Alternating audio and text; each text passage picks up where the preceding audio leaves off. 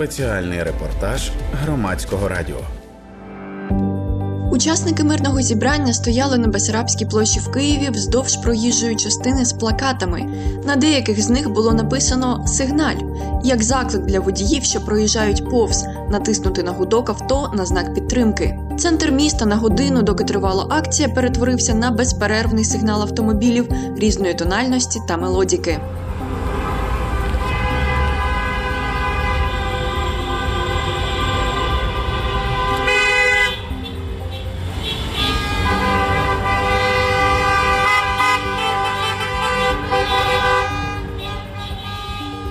Натовпі біля знесеного пам'ятника Леніну стоїть жінка з величезним плакатом.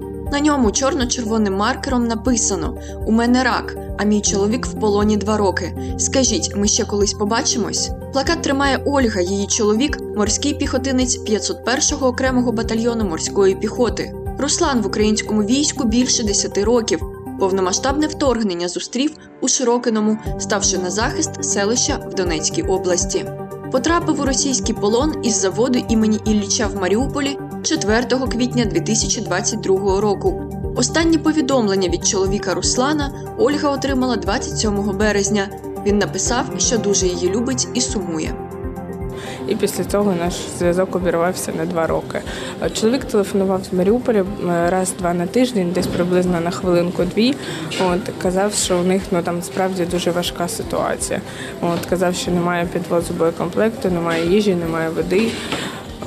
Ну, дуже важка. І зв'язок був насправді дуже поганий. Далі, знаєте, я записувала прізвище, щоб іншим родичам передати, що їх рідні також живі. Руслана з Ольгою познайомив його побратим у 2015 році в Бердянську. Через два роки пара одружилася. А в 2021 році Ольга дізналась про те, що має онкологічне захворювання. Вона одразу почала лікування в Маріуполі. На момент повномасштабного вторгнення Ольга жила в Бердянську і змогла виїхати з окупованого міста тільки через півроку. Продовжувати лікування в захопленому росіянами місті можливості не було. Влітку я виїхала з окупації, вже в Запоріжжі пройшла обстеження, і е, врачі діагностували в мене ремісію. Ремісія це такий ну, період часу, коли людина одужує. От, е, потім е, я виходила на акції, знаєте, я не сильно турбувалася за своє здоров'я, бо мені потрібно було витягати мого чоловіка з полону. Я зустрічалася з представниками влади, створювала громадську організацію, і вже через рік, мабуть. Я відчула себе дуже погано. Почалось підняття температури, яке невозможно було збити на 40, там до 40 градусів. Почала погано себе відчувати. От е, повилазили, знаєте, лімфоузли по всій шиї. Я звернулася до лікарів, дізналася, що у мене прогресувала хвороба. Зараз це четверта остання стадія і враження усього організму. Ми говоримо з Ольгою вже після обміну військовополонених. 31 січня з полону звільнили 207 українців, але Руслана в ньому не було. Ольга називає цей обмін ювілейним. От був 50-й ювілейний обмін, і я знаєте, завжди кажу такі моменти, що 50 разів моє серце просто розбивалося. Ну це таке відчуття, розумієте? От я знаю, що буде обмін.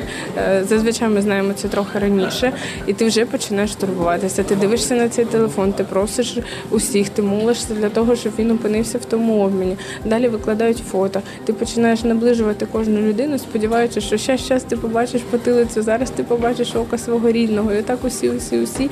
Потім ти все одно не втрачаєш надії, якщо не знаходиш його на фото. Ти починаєш сподіватися, що його просто не сфотографували, але він є в цьому обміні. І ти чекаєш цього дзвінка. Я ходжу, розмовляю з телефоном, я кажу, ну подзвони мені, ну будь ласка, ну от зараз. І я ну кожну секунду в це вірю. Ох. А потім стається все, що зазвичай я розумію, що його там немає.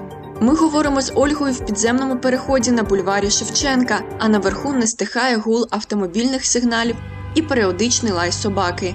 Він прийшов на акцію підтримки військовополонених зі своєю господаркою.